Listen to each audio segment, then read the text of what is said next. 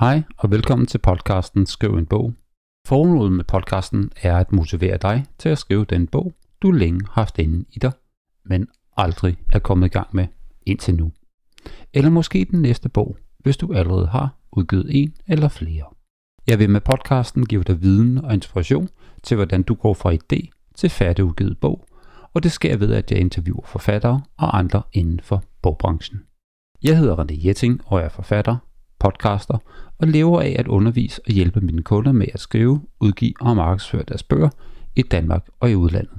Og det er både fagbøger, skønlitterære og børnebøger med mere. Hvis du gerne vil i gang med at skrive din bog, så gå ind på renéjetting.dk-skriv en bog, og så se hvordan jeg kan hjælpe dig.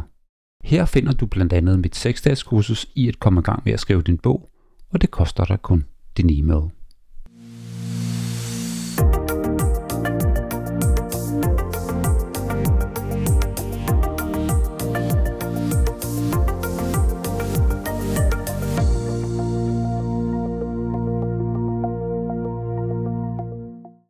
Nyt fra bogens verden. Jeg går ud fra, at du kender TikTok. Det var også det, der i sin tid hed Musical.ly, indtil det blev solgt.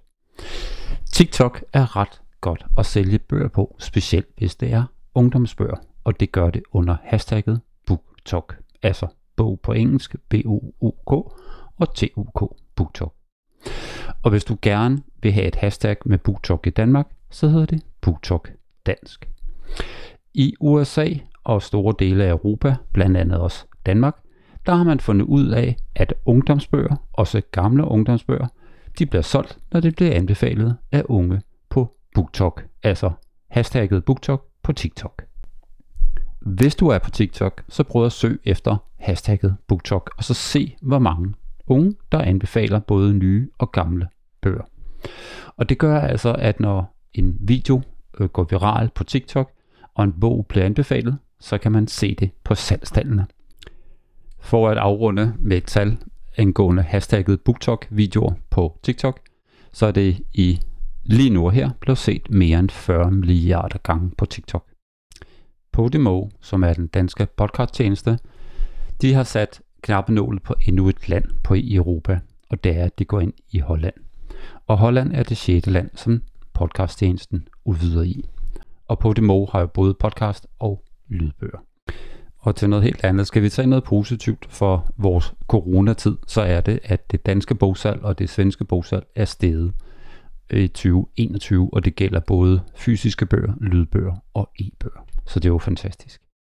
Og så er der nyt for mig. Jeg har jo lige lanceret den her Skriv en bog podcast, og jeg skal love for, at den er blevet rigtig godt modtaget. Det kan jeg jo se på de antal downloads, der er podcasten på de forskellige øh, podcast-app, altså Apple Podcast, Spotify, Google Podcast med mere. Og jeg er rigtig glad for alle de reaktioner, jeg har fået. Der er blandt andet mange, der har skrevet til mig, at de er blevet faste lyttere på podcasten. Og så er der andre, der lytter til den, mens det kører bil. Blandt andet Gitte, der skulle have en køretur fra København til Skagen. Tusind tak for det. Det varmer. Og jeg vil også sige, at hvis du har lyst til at hjælpe mig, så kan du hjælpe mig. Den simpleste måde, du kan hjælpe mig på, er ved at du blandt andet hvis du bruger Apple Podcast, kan give mig fem stjerner. Og hvad betyder så det, René? Jamen det betyder, at når man er en ny podcast inde på Apple Podcast blandt andet, så når man får flere stjerner, så er der ligesom alle andre steder en algoritme hos Apple Podcast, så kommer jeg højere op i algoritmen. Og målet er selvfølgelig at komme blandt de top 100 øh, i den kategori, man nu er i, fordi så er man med i den liste, når man søger efter nye podcast. Så hvis du har lyst til at hjælpe mig, så giv mig 5 stjerner på Apple Podcast, hvis det er den, du bruger. En anden nyhed fra min side, det er, at jeg er blevet færdig med at få indtalt min engelske bog, Build Your Audience, altså opbygge dit publikum, med en engelsk speaker. Og den glæder mig til at sende ud på markedet, fordi det har været lidt af en større proces. For det første, både det der med at finde en speaker, altså en narrator på engelsk, en fortæller, og det kan godt være svært at finde. Man skal virkelig bruge tid på at finde den rigtige, fordi man skal tænke på, at når man får optaget en lydbog, og man, man, man kan næsten tage det selv, når jeg, når jeg selv lytter til lydbøger, og, og hvis du selv lytter til lydbøger, jamen så skal det være en stemme, man kan holde ud og høre på. Så det har været lidt svært, men der er heldigvis, jeg har heldigvis fundet en ret god øh, speaker til min første engelske lydbog, og det forventer mig meget af. Jeg glæder mig helt vildt til at komme ud med den.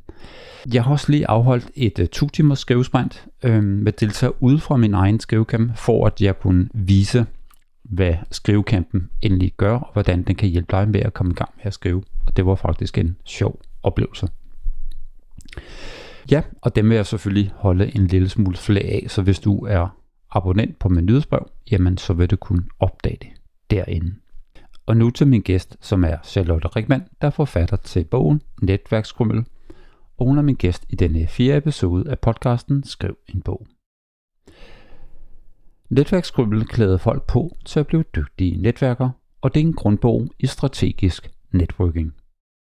Hør Charlotte fortælle om, hvordan hun fik ideen til bogen, at have en popcornhjerne og egentlig ikke være forfattertypen, at bruge sit netværk undervejs i skriveprocessen, og hvorfor det varmt kan anbefales at hyre en konturlæser. Og meget mere. Lyt med her. Hej Charlotte. Hej René. Og tak fordi du vil gerne være med i den her podcast. Det er mig, der siger tak, fordi jeg måtte. Charlotte, kan du ikke præsentere dig selv lidt, og hvilken bog du har skrevet? Det kan jeg.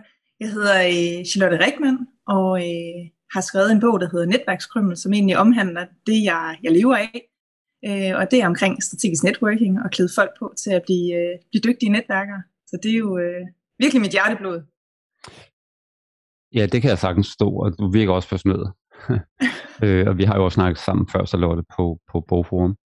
Så Lotte, jeg tænkte på netværkskrymmel. Nu ser du netværk. Lad os komme tilbage til, hvad bogen indeholder. Det skal vi nok komme tilbage til. Men hvordan fik du ideen til bogen? Jamen, ideen kom sjov nok øh, gennem en fra mit netværk.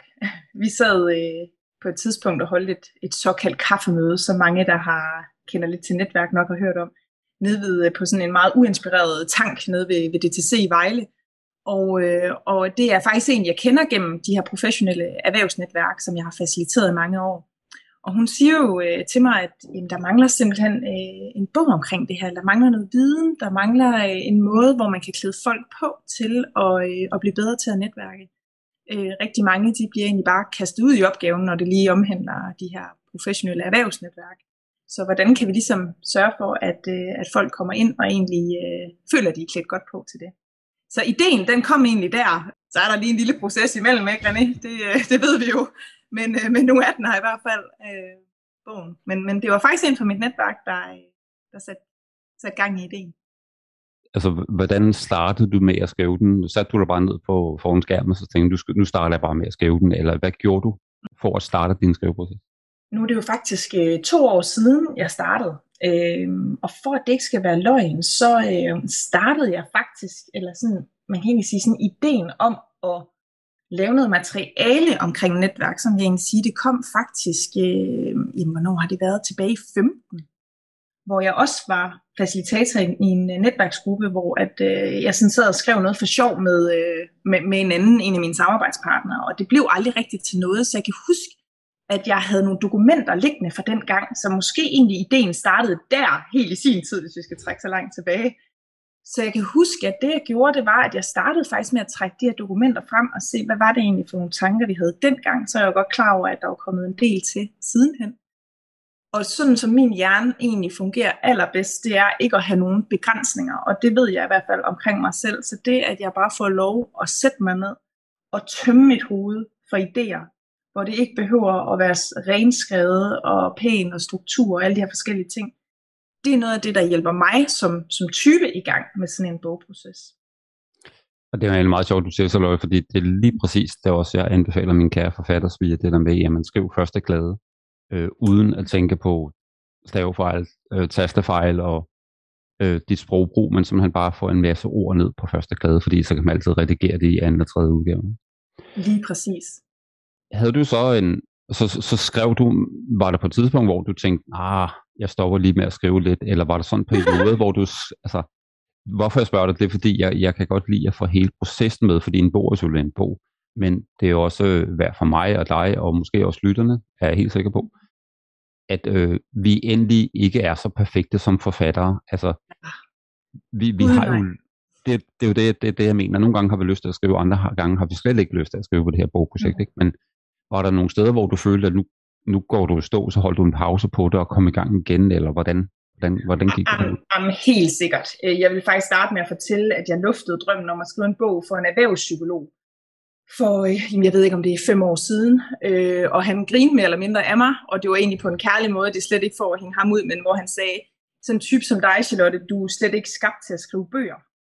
Fordi at jeg har den her popcornhjerne og har mange idéer, og det her med faktisk at sætte sig ned det er jo ikke bare, som vi også har talt om, René, det er jo ikke bare at skrive en bog, og det kan man nogle gange godt komme til at tænke, at det er, men der er rigtig mange processer i det her. Øh, så, så, så jeg som type er på ingen måde øh, forfattertypen, hvis der er sådan en, øh, og det fik jeg i hvert fald også lige slået fast der. Så helt sikkert er jeg gået i stå rigtig mange gange, og jeg tror, det der, øh, der er sådan to ting, der har fået mig igennem, hvis man kan sige det sådan, de svære perioder, fordi det er, det, det er der helt sikkert også. Øh, den ene ting er ligesom hele det her med, at jeg, jeg ser mit budskab for mig. Altså, jeg, det, er mit, øh, det er mit brændstof. Det er hele tiden at komme ind til mit why. Hvorfor var det, jeg startede med at skrive den her bog? Øh, og for mig handler det om at, at hjælpe folk. Øh, det handler om, at jeg kan se, at der er et behov for det her, jeg skriver om. Det er mit interesseområde. Øh, der er sådan, jeg har en masse whys øh, for, hvorfor jeg skulle have den her bog på, på, på markedet.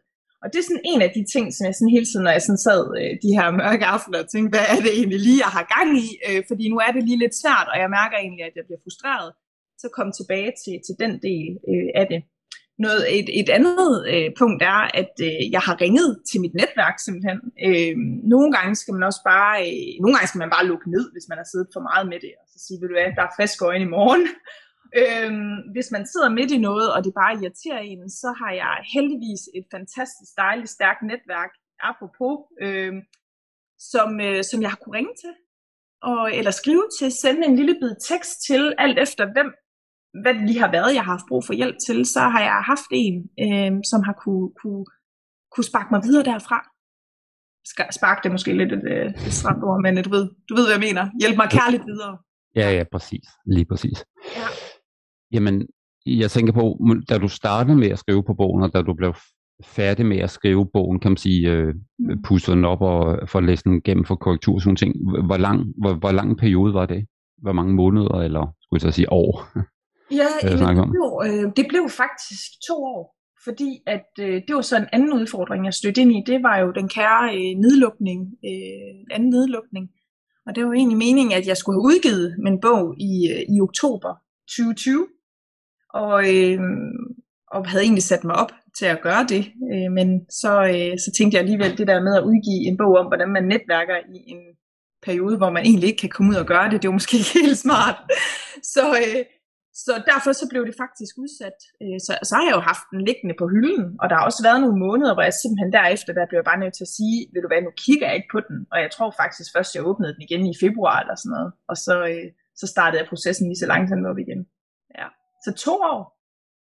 Jamen, det er jo fantastisk. Mm. Jeg kan ikke sige, at jeg har, jeg har selvfølgelig også, men har altid nogle, øh, nogle manuskripter liggende i skuffen, sådan er det jo. Og dem, der skriver film, de har også altid nogle filmmanuskripter liggende i skuffen, og vi har altid nogle ja. skønlitterære børn, eller børn, hvad man nu skriver, liggende i skuffen. Vi har altid nogle idéer. Ja, lige præcis.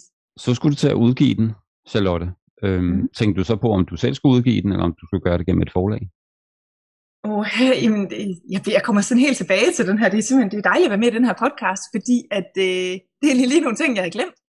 Fordi helt til at starte med, så skulle det egentlig bare have været en, øh, en arbejdsbog. Fordi jeg jo netop underviser i strategisk networking.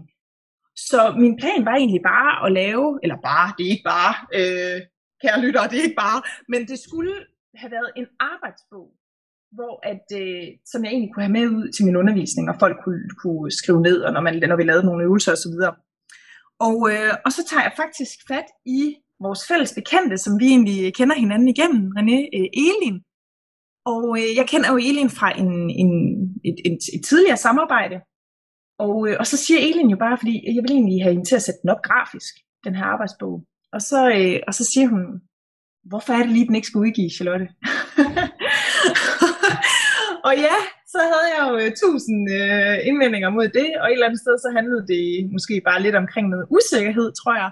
Var den her bog nu god nok til det? Fordi hvis jeg nu bare kunne sige, det var jo bare en arbejdsbog, så var det jo fint nok, hvis den ikke var fuldkommen. Altså jeg tror, det er sådan en, beskyttelsesmekanisme, og det er der nok også mange, der kan relatere sig til, når man sidder midt i det her, og er det mig, der er helt væk i det her, og er det noget, alle folk ved i forvejen, og man får en masse, masse trælse tanker nogle gange op. Så jeg tror egentlig bare, det var for at beskytte mig selv for det. Men øh, så det var faktisk Elin, der fik mig, øh, fik mig hun sagde, hun, hun læste lige øh, manuskriptet over en weekend, og, og så skrev hun ind til mig, at nej, Slotte, den skal, den skal udgives. Ja, så, så det var faktisk Elin, der tog beslutningen. det var, Jamen, det var dejligt. Ja. Og Elin, hun har som sagt et, et, et uh, lille forled, der Kriffel, og det er også der, bogen er udkommet på. Men jeg ved også, at I gennemgik en proces med at sætte bogen op, øh, dig Elin. Jeg ved, at I sad nogle, øh, en måned eller to, øh, øh, eller mere arbejdet på den, det der med, også fordi der er illustrationer i, og der er nogle opgaver i, og der er nogle ting, altså, så det blev jo meget mere en arbejdsbog. Det blev jo faktisk en rigtig bog, med indbygget en arbejdsbog, kan man sige det, på en eller anden måde?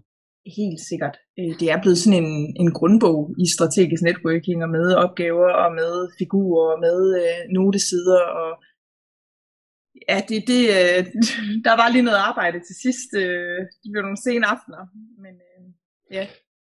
Og jeg vil også godt vende tilbage til det med, at du sagde det der med, er, er, er den god nok bogen? Ja. Fordi det er nok den, øh, det er i hvert fald en af, jeg vil ikke sige favoritterne, men det er i hvert fald en af grundene til, at mange af mine forfattersvideoer, de er nemlig usikre på sig selv. Altså, hvad det jeg skriver, er det godt nok? Er det godt nok til at udkomme? Mm. Og det er det jo i 9 ud af 10 tilfælde, så er det jo godt nok. Øh, det skal måske lige igennem noget korrektur og sådan noget ting, ikke? Men, er nogle gange også en redaktør, men, men, men det, det er en, det er faktisk en frygt, mange har. Det er da også en, jeg selv havde med de første bøger. Øhm, er det nu godt nok? Er jeg god nok til at skrive? Ikke? Mm. Og det er vi stort set alle sammen. Og vi, ja. vi skal jo måske bare have lidt hjælp på vejen. Ikke? Øhm, ja. Så. Jo, Men, også bare det der med, at jeg kan huske, der var en, der sagde til mig, øh, lige inden jeg skulle udgive den, der, begyndte, der kom den ret meget øh, frem i mig, det her med, at åh, den der øh, den respons, den ville få, øh, og tænk nu, hvis folk ikke synes, at jeg var på et højt nok niveau, og ja, alle de der tanker. Og, øh, og der kan jeg bare huske, der var et eller andet, der sagde til mig, Jamen Charlotte, så kunne de bare selv have skrevet bogen, ikke? Altså, du har jo allerede, altså, det er jo ikke en kamp, men du, jeg, jeg tror vedkommende sagde, du har allerede vundet ved, at du rent faktisk har skrevet en bog, for det i sig selv, det, det, det er sejt, ikke? Og, øh, og, og der tror jeg egentlig også, det gik op for mig, at, øh, at jeg egentlig burde give mig selv nogle flere skulderklap for det arbejde, der rent faktisk ligger i det, frem for egentlig at, at, at tænke på, hvad, hvad folk egentlig synes, når de åbner bogen. Fordi at, øh, det er egentlig sejt, at man bare har skrevet en bog. Ja, helt sikkert. Og der vil jo altid være nogen, som køber bogen, og som læser dem, som ikke vil øh, synes, den er øh, lige frem det bedste i verden. Sådan vil det jo altid være. Det er der jo også for de mere populære forfattere, uanset om man skriver fagligt eller skønlitterært stof. Ikke? Helt sikkert er det også helt okay. Selvfølgelig. Så ja. bliver bogen udgivet. Ja. Øhm, hvad, hvad, har, I, har, I, har, I, har du gjort dig nogle tanker om, eller har I gjort jer nogle tanker om, hvordan den skulle markedsføres, lanceres, altså, eller lanceret I den bare, den blev simpelthen udgivet, altså fandt I en bestemt dato, øh, lavede noget markedsføring op til, eller hvad gjorde I? Jeg tror faktisk, vi havde et par, øh, par datoer, som skulle ligge før udgivelsesdagen, men, men der var simpelthen så meget arbejde til sidst. Øh, vi knoklede døgndrift, og øh, jeg har faktisk hele tiden haft, det har jeg egentlig sådan generelt med de ting, jeg laver, og især sådan et, et, et projekt her, det skal være sjovt. Jeg er godt klar over, at der er de her perioder, hvor man kommer ned i et hul, men jeg skal ikke sidde og, og, få, og få et nervesambrud, fordi at jeg har sat et eller andet udgivelsesdag for tidligt. Øhm, at jeg vil gerne have, at processen den er, øh, at det er sjovt og at jeg ikke bliver stresset og presset. Øh, altså det bliver man nok lidt alligevel i sidste ende, ikke? Men, men den blev altså udskudt øh, nogle gange, og så endte vi så på en, på en dato slut i øh, oktober her i, øh, her i år.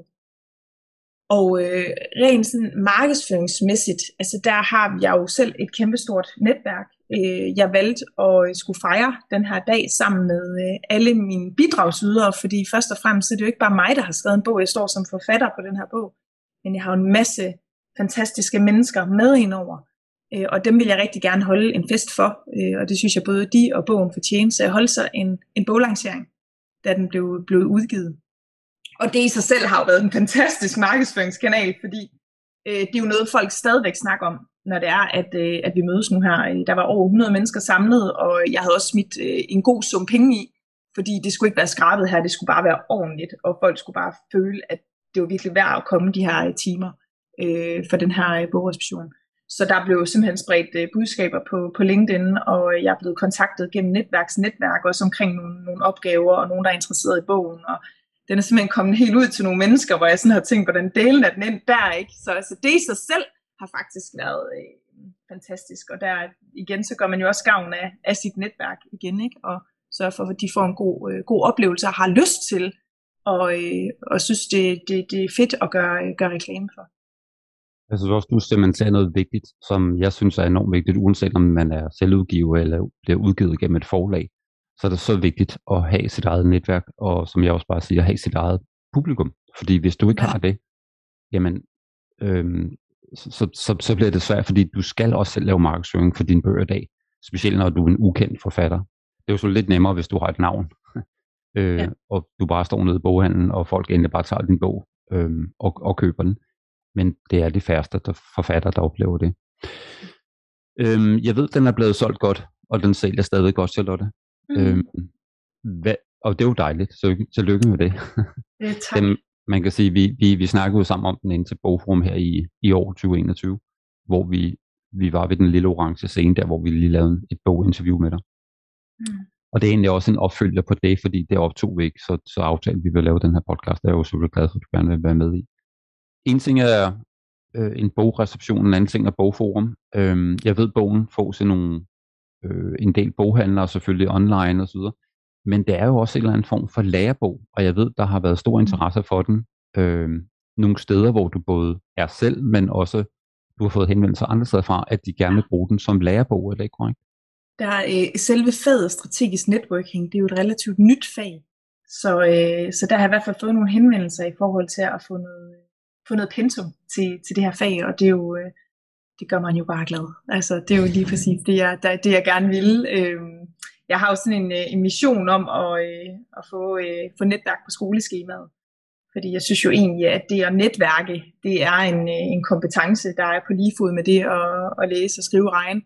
Og ja, apropos det, du, du spørger mig om, hvornår, hvad gjorde du, da det var svært i den her proces? Jamen, jeg kontaktede blandt andet mit netværk. Ikke? Øh, mit netværk har sørget, sørget for, at, at det, budskabet blev spredt. Øh, øh, så jeg synes, det er så vigtigt, at øh, jeg godt kunne tænke mig at få det på skoleskemaet. Så jeg bliver bare glad, når de her øh, uddannelsesinstitutioner, de også kan se det, og øh, at, øh, at jeg mærker den interesse nu. Om det er så dejligt at høre.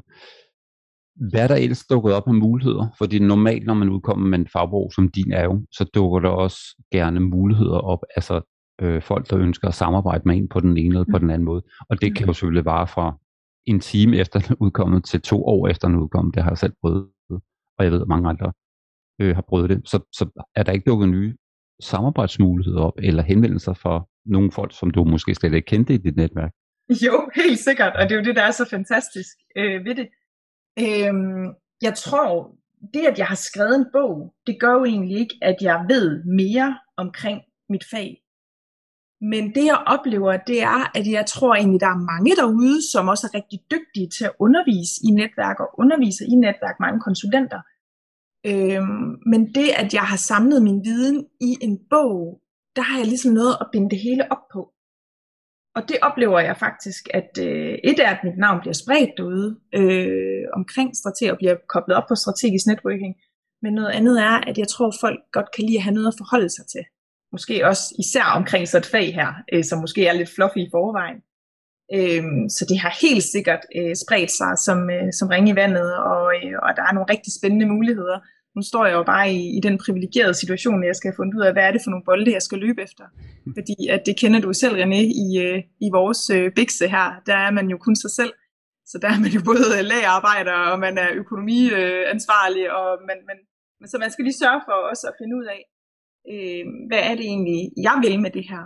Øh, og, og som for mig, der, der tænker jeg måske ikke så langt, jeg er en ildsjæl, så, øh, så jeg tænker ikke sådan, selvfølgelig er der jo business i det og, og sådan nogle ting, men for mig, for at vende tilbage til mit why, så handler det om at få klædt folk på til at blive bedre til at netværke. Så det er der, hvor jeg faktisk står lige nu. Hvad er det egentlig, jeg sådan skal, ja, skal løbe efter? Når du nu tænker hele processen igennem, det der med, at du fik ideen, den er skrevet, den er udgivet, og den er øh, selvfølgelig til salg nu, og det vil den være i mm. mange år fremover. hvad egentlig, hvis du skulle, hvis, hvad, hvad, når du tænker tilbage, hvad har så været den største forhindring for dig? Den, det, det er sjovt, fordi jeg spurgte faktisk lige min kæreste her forleden, han er jo den, der går op og ned af mig, hvornår, øh, altså i den her bogproces. Jeg, jeg er sådan en type, der har sådan meget, meget let ved at glemme de trælse ting, og så tænker jeg bare, det var bare øh, fryd og gammel de her to år, altså jeg går ikke om det er sådan en overlevelsesmekanisme, jeg husker det, jeg gerne vil, fordi at øh, selvfølgelig, øh, så har der da øh, været en masse forhindringer. Og det min kæreste, jeg var faktisk lidt nysgerrig, så hvordan kunne du mærke på mig øh, i den her bogproces, eller hvornår var det, du kunne mærke på mig, jeg var mest presset? Øh, og der sagde han faktisk øh, til deadline, altså i den her korrekturfase, lige til slut, det der med, lige inden du skal aflevere det, og det bliver øh, færdigt, og jeg kan ikke gøre mere, øh, og alligevel så er jeg lige der i slutspurten, hvor jeg kan gøre alt, altså jeg kan nå at lave det hele om, hvis det er, jeg, jeg vil det. Øh, der bliver jeg presset, fordi der kommer jeg lidt ud af den der, øh, af det der, øh, af det der drømmeland, øh, hvor jeg har lov til bare at, øh, at være og skrive og gøre, og fordi det er jo ikke publiceret endnu, og bordet fanger ikke endnu.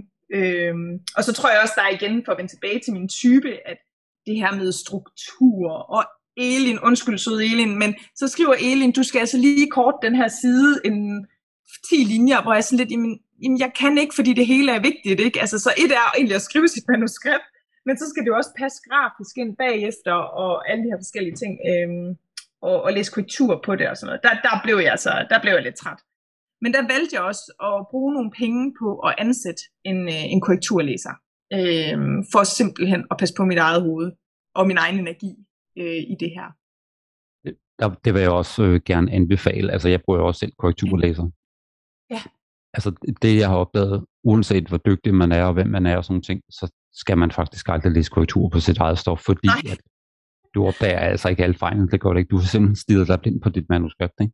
Det var så måske den forandring. Så skal vi så selvfølgelig til også til en glæde. Hvad følte du, da du første gang holdt din trygte bog i hånden, da du pakkede den op af æsken?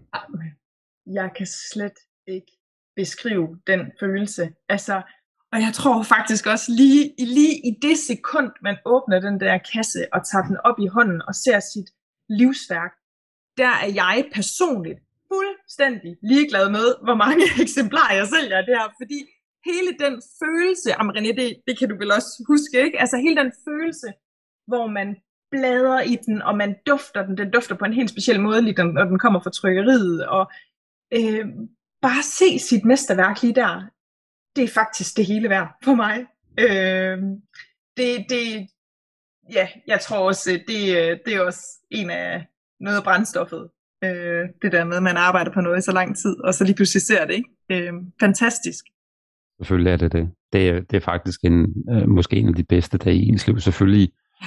er ens kæreste, ens børn selvfølgelig det allerbedste af ens familie, men skal man sådan tale om oplevelser med noget, man har udviklet, så den der, den der dag, hvor ens bog bliver udgivet, og man har den trygte version i hånden, man får den for direkte fra trykkeriet. Det behøver ikke engang være en udgivelse, men bare det, når du får den øh, fra trykkeriet, og man kan mærke fysisk bogen, og du kan ja, lugte tryk, så er den skulle til at sige. Ja. nu er det selvfølgelig digitalt tryk, det er svært at lugte, men, men bare følelsen af, at du står med bogen i hånden, ikke? det er fantastisk. Ja, jeg kan faktisk huske, altså da jeg, da jeg havde hentet bogen, så om, jeg kunne slet ikke sove om natten, altså, og det var sådan vildt mange tanker, der sådan kørte igennem mit hoved. Jeg kan huske, jeg stod op midt om natten, og så satte jeg mig simpelthen ind og gjorde det, som jeg ikke skal gøre, men nemlig at begynde at læse i den. Fordi der havde jeg jo ikke holdt min, øh, min bogreception endnu. Og, øh, og jeg begynder at læse, og ved du hvad jeg gør, Anne? Jeg tager først de kritiske briller på. Imposter Inge, hun var der bare den nat der, ikke? Og, øh, og begynder at lede efter fejl. Fejl, fejl, fejl. Så slukker jeg bogen sammen igen, og så går jeg i seng, og så siger jeg til mig selv, det her, det er bare ikke i orden. Så går jeg ind i seng igen, og så tror jeg, der går en halv time. Så går jeg op igen, og så sætter jeg mig ind på mit kontor, og så bladrer jeg bogen igennem. Og så var jeg bare sådan, du ved, med de der stolte briller på det der med, prøv lige tænk en gang, det er mig, der har lavet det her. Ikke? Lige sådan sad lige i sådan en kort sekund lige og, og roste mig selv helt vildt faktisk, og jeg klappede mig selv på skulderen og blev faktisk sådan helt øh, pivstolt af mig selv. Øhm, og kunne egentlig også godt, øh, og den sidder stadigvæk lidt i mig, lad nu være med at være så hård mod dig selv, fordi det er, det er altså bare, det, det er altså godt gået det her, Charlotte, ikke? Altså, øh, ja. Og alle de mennesker, der har været med i processen. Det skal Helt man altså sikkert. Helt, ja. helt sikkert, men, men det, det er svært at klare sådan et projekt selv i hvert fald. Ja, men også bare det der med at lige at sige til lytterne, at det er helt normalt, også at, at man kommer ind i den her, hvor man bare, øh, det er jo sundt, når det er, at du skal lave dit bedste produkt, at du har de kritiske briller på øh, i, i slutningen af, af processen og igennem processen, og at du er lidt øh, djævelens advokat på din egen bog. Det er super sundt, men, øh, men husk også lige at give, at give dig selv noget credit for det. Øhm, ja, fordi det er så nemt at være kritisk, men vi skal også kunne være stolte af os selv og stolte af vores arbejde. Fordi det, en, en bog er jo et stort projekt. Det er jo, altså, om man vil eller ej. Der er nogen, der er nemmere ved det end andre. Og, og det har egentlig også været, hvad kan man sige, mit håb med den her podcast, at inspirere øh, mm. nogen, som sidder derude og siger, jamen, du kan godt skrive en bog, selvom det er første gang, og du synes, det hele virker umuligt. Ja. Jamen, du kan godt. Så jeg håber, at den her podcast, det, det er derfor, jeg laver den, den kan være inspiration til, til nye, inspirerende forfattere, men selvfølgelig også dem, som gerne vil i gang med bog nummer 2 3. Fedt, Charlotte. Så er jeg nødt til at spørge dig om et spørgsmål øh, mere, og det er, jeg ved, du har skrevet to bøger. Du har skrevet øh, selvfølgelig Netværkskrummel, og så har du skrevet øh, Langt fra Leverpostej, mm. som var din første bog. Ja. Vil der komme en bog nummer tre for Charlotte? altså, nu er min kæreste ikke i nærheden. Jeg har jo lovet ham. Det gjorde jeg jo allerede fra bog 1, øh, da jeg var færdig med at skrive den første bog, Lang Fleverpostej, tilbage i 2019. Der sagde jeg til ham lige bagefter, du stopper mig bare, hvis jeg får den vanvittige idé om at skrive en bog mere. Og der gik, jamen jeg tror lige, der gik omkring tre måneder, så var jeg i gang med netværkskrymmen. Og han når lige at lave den der, men sagde du ikke lige, jo jo, men det var for tre måneder siden, ikke? Så nu vil jeg så sige, jeg har ikke planer om at skrive en bog mere, men man ved aldrig, fordi når jeg faktisk ser tilbage på de her bogprocesser, så synes jeg, altså der er et eller andet, jeg får et kig af også. Altså det må jeg bare erkende, at det, det giver mig virkelig også noget. Det giver frustrationer, men det giver også bare udvikling, og det giver læring. Øhm, jeg er kommet i kontakt med sindssygt mange mennesker, som bare er, øh, det er måske endnu øh, et, et godt råd, det er bare at tage kontakt til folk, øhm, fordi folk vil rigtig gerne hjælpe en. Og det, det vil man opleve, og det, det er helt vildt fedt, og det har jo skabt nye øh, relationer. Så det at skrive en bog, det kan så meget mere, end bare at selve bogen kommer. Øhm. Jamen, jeg giver dig så meget ret. Det, det, det skaber så mange nye relationer, øh, hvad kan man sige, og, og, og det bedste af det hele, det er, at det er langvarige relationer, synes jeg. Altså, du, du, du kender de her personer, ikke bare, det kan godt være, at bogen er grunden til det. Du, du vil få nogle langvarige relationer, som, som, øh, hvor man begge to øh, vinder af det, kan man sige på en eller anden måde. Ikke? Lige præcis. Lige præcis. Og du har ret, der, der er faktisk mange mennesker, som godt gider hjælpe en derude, hvor det ikke handler om økonomi, men simpelthen hvor det handler om passion og kærlighed til, til bogen, kan man sige. Ikke? Og det, det øh, jamen nu har du jo hjulpet mig også, René, ikke? og vi, vi kender det jo selv. Altså hvis der, øh, hvis der er nogen, der sidder derude med en lille bitte drøm om at skrive en bog, eller er godt i gang og tænker, hende der Charlotte, hun kan faktisk hjælpe mig videre, jamen jeg vil bare blive super glad, hvis det var, at man tog kontakt til mig, og at man mente, at jeg kunne, kunne hjælpe med noget. Og sådan har de fleste mennesker det heldigvis. Ja, ikke engang. Hvis du skulle tage en ting, øhm, som du egentlig godt vil give videre med hele den proces, du har været igennem, til nye forfattere, som slet ikke har skrevet en bog nu og ikke udgivet noget nu, øhm, hvad, skulle, hvad skulle det tip så være? Det der med, du kender jo, at jeg er en kvinde med mange ord, så det der med lige at koge det ned. Jeg har, jeg har faktisk rigtig mange gode råd, men hvis jeg lige skal trække det helt ind til kernen, så vil jeg sige, altså find dit why. Øh, find ud af, hvorfor er det, du gerne vil skrive en bog. Og det kan der være vanvittigt mange gode grunde til. Og, og det vigtigste er bare, at du finder din grund til at gøre det.